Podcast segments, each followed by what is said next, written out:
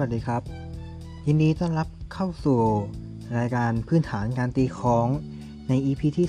2 ใน EP นี้เราก็จะมารู้เกี่ยวกับประวัติของคองวงใหญ่ เมื่อพูดถึงเครื่องดนตรีพื้นบ้าน หรือดนตรีไทยแล้ว จะขาดคองวงไปไม่ได้เลย โดยประวัติความเป็นมาของคองวงใหญ่นี้ ได้ถือกำเนิดขึ้นมาอย่างยาวนาน อีกทั้งยังเป็นเครื่องดนตรีหลักอีกชนิดหนึ่ง ที่มีความสำคัญไม่แพ้เครื่องดนตรีอื่น และยังจัดเป็นหนึ่งในเครื่องดนตรีหลักของวงดนตรีไทย วงมโหรี และวงปีพาดอีกด้วย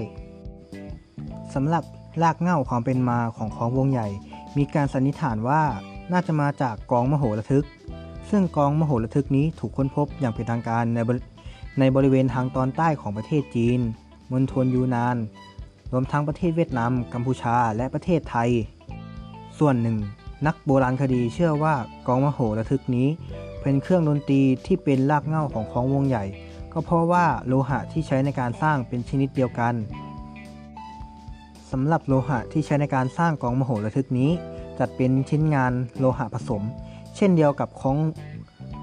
ซึ่งยังใช้อยู่ในปัจจุบันนี้อีกด้วย และนอกเหนือจากนี้ ยังมีการสันนิษฐาน ขออภัยครับ ยังมีการสันนิษฐานกันว่า น่าจะมาจากประเทศอินโดนีเซีย และถือกำเนิดมาตั้งแต่สมัยสุโขทัยแล้ว